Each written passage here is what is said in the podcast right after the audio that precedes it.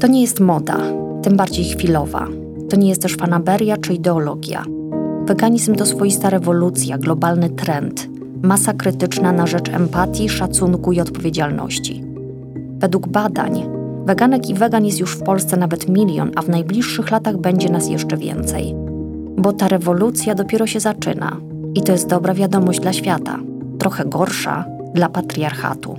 Dlaczego? Między innymi o tym, co feminizm ma wspólnego z weganizmem, już za chwilę opowiem w tym podcaście. A moją gościnią będzie Monika Kochut, aktywistka, weganka, feministka, obrończyni praw zwierząt. Weganizm nie jest trudny. Weganizm niczego nam nie odbiera. Wręcz przeciwnie. Przy mikrofonie Sylwia Spurek. Zapraszam do wysłuchania opowieści o weganizmie, który może uratować świat.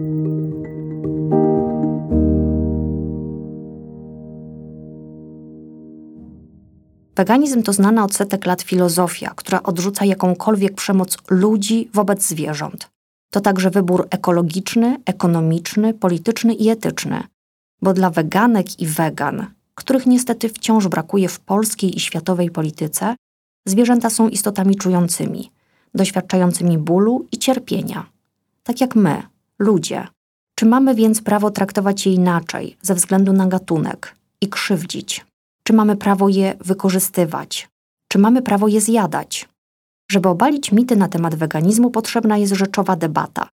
I to nie debata, która sprowadza kwestie praw zwierząt do obrony kotleta schabowego, do rozmów o kiełbasie, rozsole i golące. Tylko taka, z której dowiesz się m.in. o nafaszerowanym antybiotykami polskim mięsie, prawdopodobnie najgorszym w całej Europie. O tym, że produkcja mięsa, mleka, jaj to zagrożenie dla klimatu, bioróżnorodności i dzikiej przyrody. O tym, że państwo dopłaca z naszych pieniędzy do produkcji zwierzęcej, a potem wydaje miliardy na leczenie skutków spożywania produktów odzwierzęcych. Ale to przede wszystkim debata o zwierzętach pozaludzkich, ich krzywdzie, cierpieniu, o ich życiu i ich śmierci. Czy wiesz, że każdego roku zabijanych jest na świecie około 75 miliardów zwierząt? O tym raczej nie usłyszysz w mediach. Przecież to tylko zwierzęta. Nic nie daje nam prawa do eksploatacji zwierząt. Nie istnieje ani humanitarne ich wykorzystywanie, ani humanitarne zabijanie. Jak można zabić humanitarnie kogoś, kto chce żyć? Zwierzęta nazywane są w zależności od ich przydatności i funkcji, jakie pełnią dla ludzi. Zwierzęta laboratoryjne, towarzyszące, cyrkowe, futerkowe, hodowlane. Generalnie ludzie traktują zwierzęta jak rzeczy, ale istnieje grupa zwierząt, które faktycznie są dla ludzi przedmiotami. Lekarka weterynarii Dorota Sumińska słusznie podkreśla: jedne kochamy, inne zjadamy. I to pewnie o tych zjadanych przez ludzi, zwierzętach tak zwanych hodowlanych. Izaak Baszewis Zinger, noblista, żydowski pisarz, powiedział: Dla zwierząt wszyscy ludzie to naziści, a ich życie to wieczna treblinka. Czy Zinger przesadził? I czy uzasadnione są pełne emocji i kpin reakcje polityków za każdym razem, kiedy chce o tym rozmawiać? Gdy dwa lata temu umieściłam na Twitterze post Fundacji Viva z obrazem australijskiej artystki Joe Fredericks, pod moim postem rozpętała się burza. Obraz przedstawiał połączone łańcuchem krowy w więziennych pasiakach Auschwitz na tle zakrwawionych ścian. W swoim poście napisałam wówczas, że Joe Fredericks daje do myślenia – otwiera oczy na to, jak traktujemy zwierzęta. Sama Joe Fredericks, zapytana przez Jewish News o wzbudzające tak skrajne emocje pracę, odpowiedziała: Nie jestem tą, która poniża i umniejsza cierpienie innych. Historia odnotowała horror, gdy Żydzi i inni członkowie społeczeństwa byli kiedyś uważani za gorszych ludzi. Dzisiejsze społeczeństwo wykorzystuje i pozbywa się tych, których uważamy za gorszych od nas zwierząt nie będących ludźmi, Stąd tytuł obrazu. Czy kiedykolwiek się nauczymy?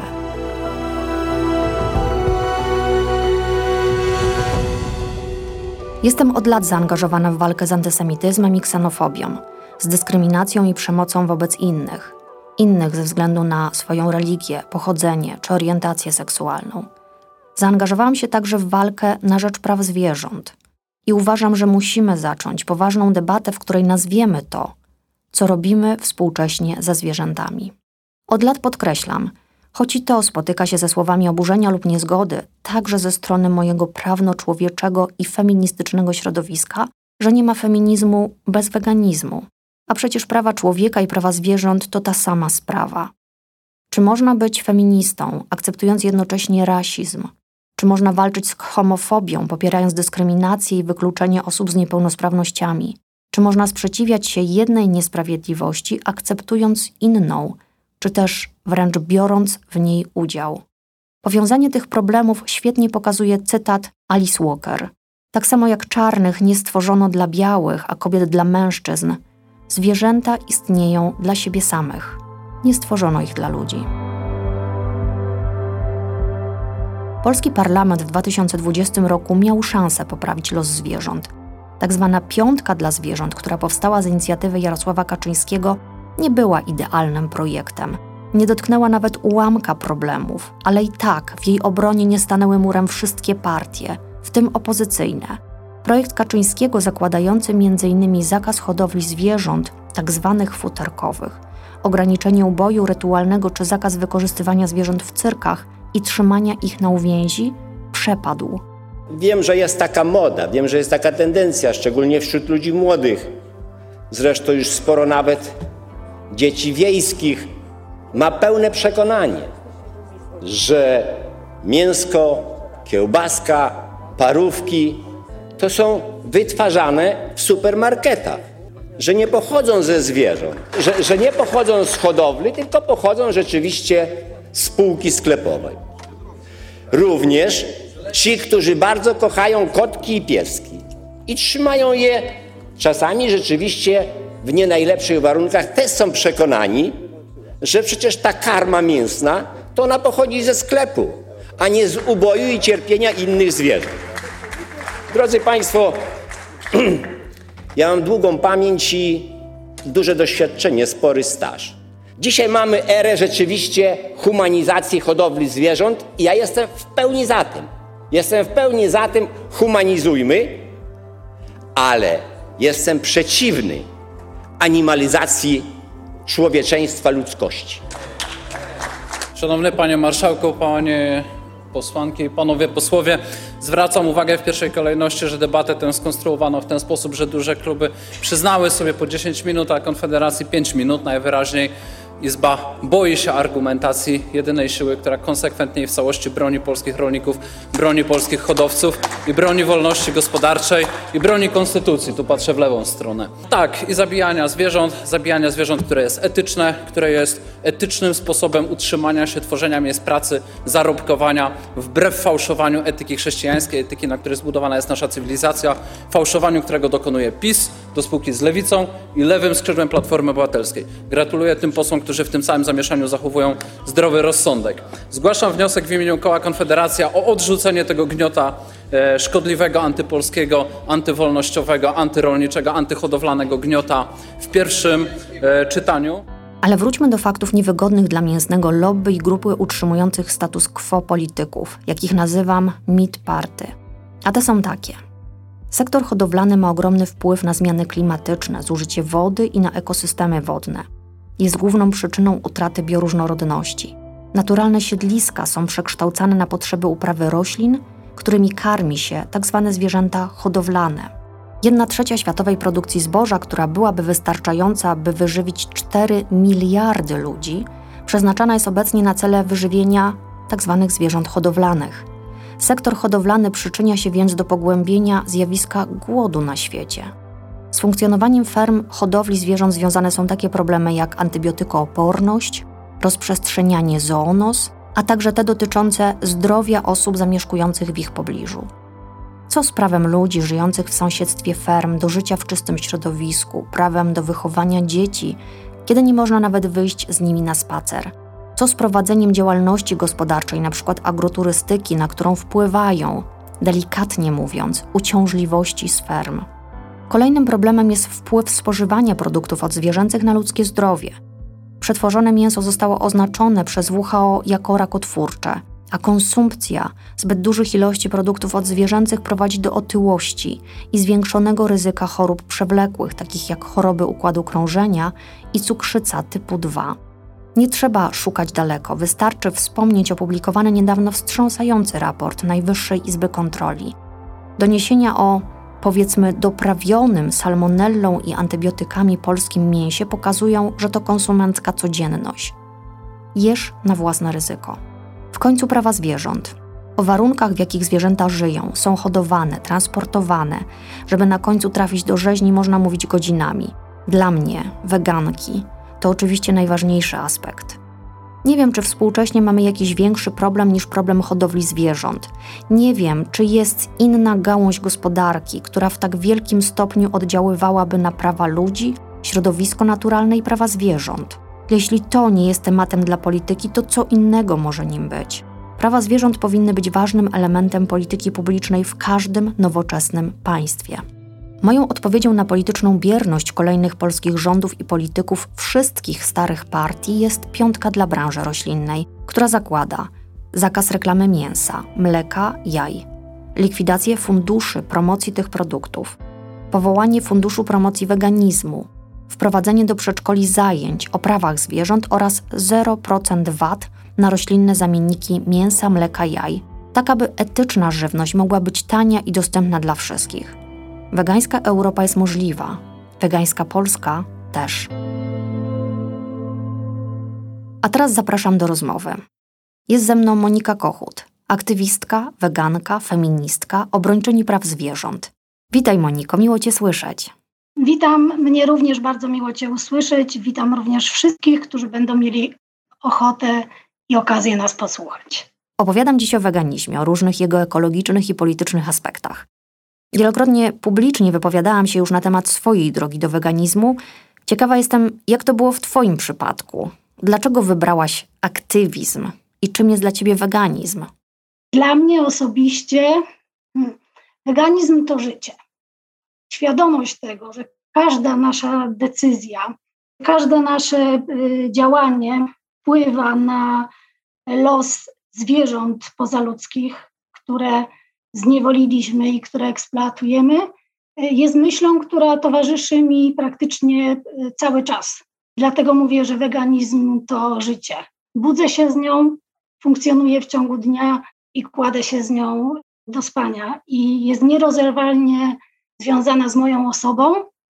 Weganizm nie jest trudny. Weganizm niczego nam nie odbiera. Wręcz przeciwnie.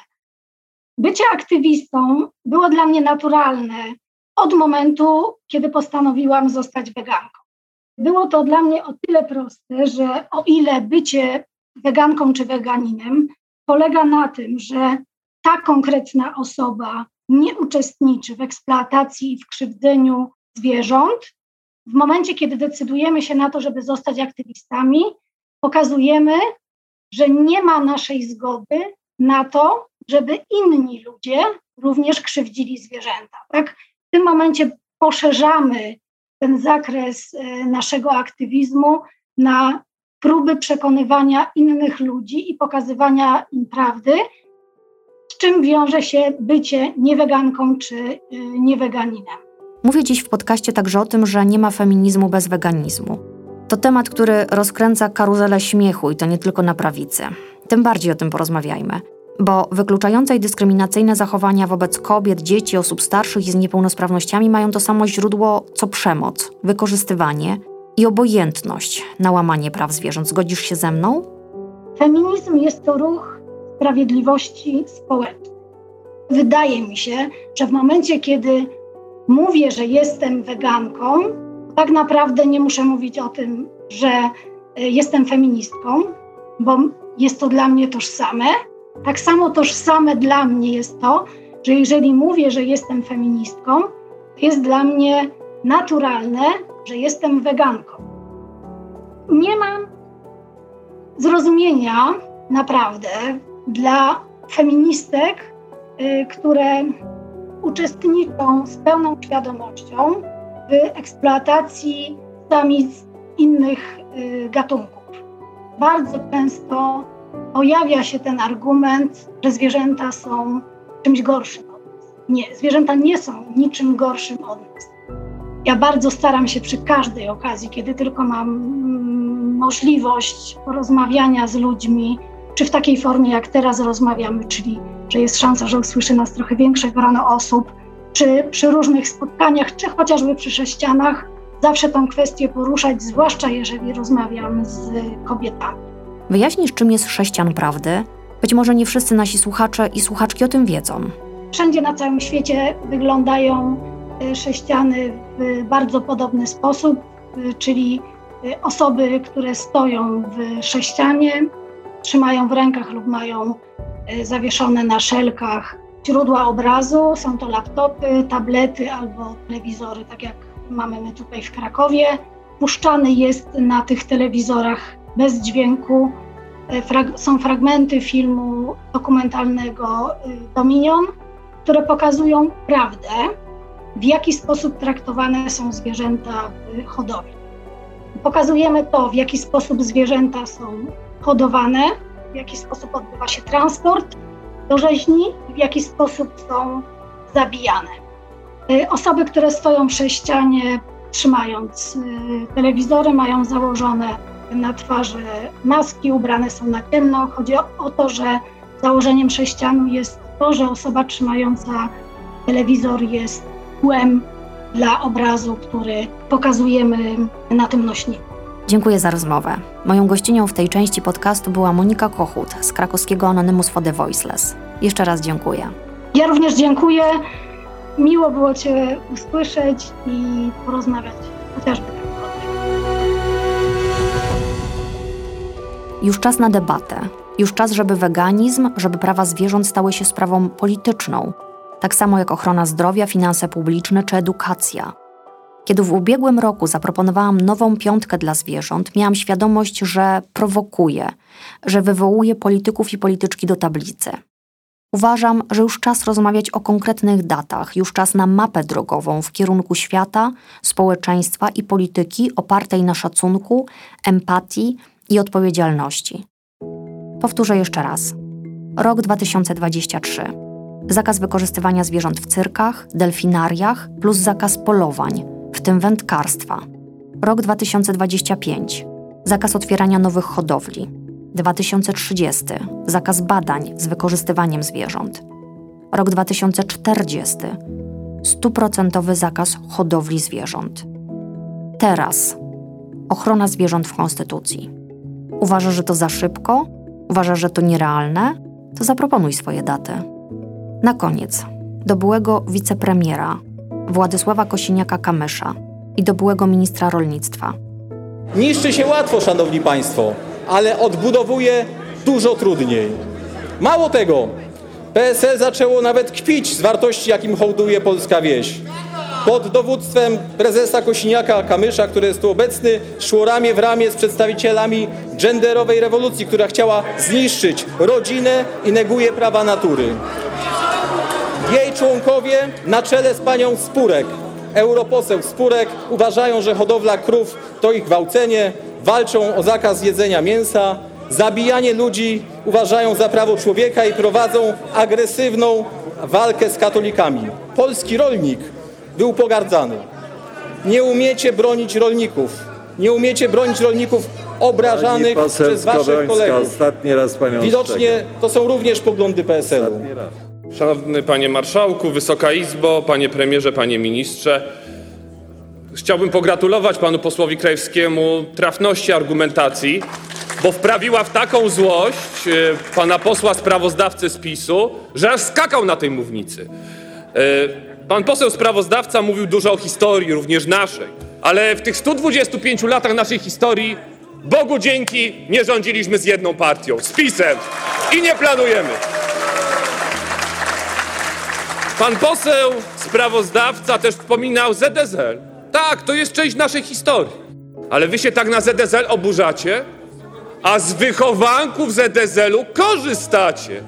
Janusz Wojciechowski, wychowanek ZSL-u, Najlepszy towar eksportowy na komisarza rolnictwa. My trochę mamy pretensje do Wojciechowskiego, bo tego, czego się nauczył w ruchu ludowym, szybko zapomniał, a dzisiaj jego mentorem jest kto? Sylwia Spurek. I chęć uczynienia z polskiej wsi skansenu. No, Na to nie pozwolimy. Będziemy rozwijać polską wieś. Nie pozwolimy na spełnienie jej marzeń przez e, komisarza Wojciechowskiego. Będziemy bronić prawa do wędkowania, prawa do schabowego, do hodowli i do normalności. Szanowni panowie, Arthur Schopenhauer powiedział kiedyś, że każda prawda przechodzi przez trzy etapy. Najpierw jest wyśmiewana, potem zaprzeczana, a na końcu uważana za oczywistą. Dzisiaj możecie nas ignorować, ośmieszać i atakować, ale na końcu i tak wygramy. Czas na zieloną Europę, na równość, na odpowiedzialność, na weganizm. Do usłyszenia, do zobaczenia. Go vegan.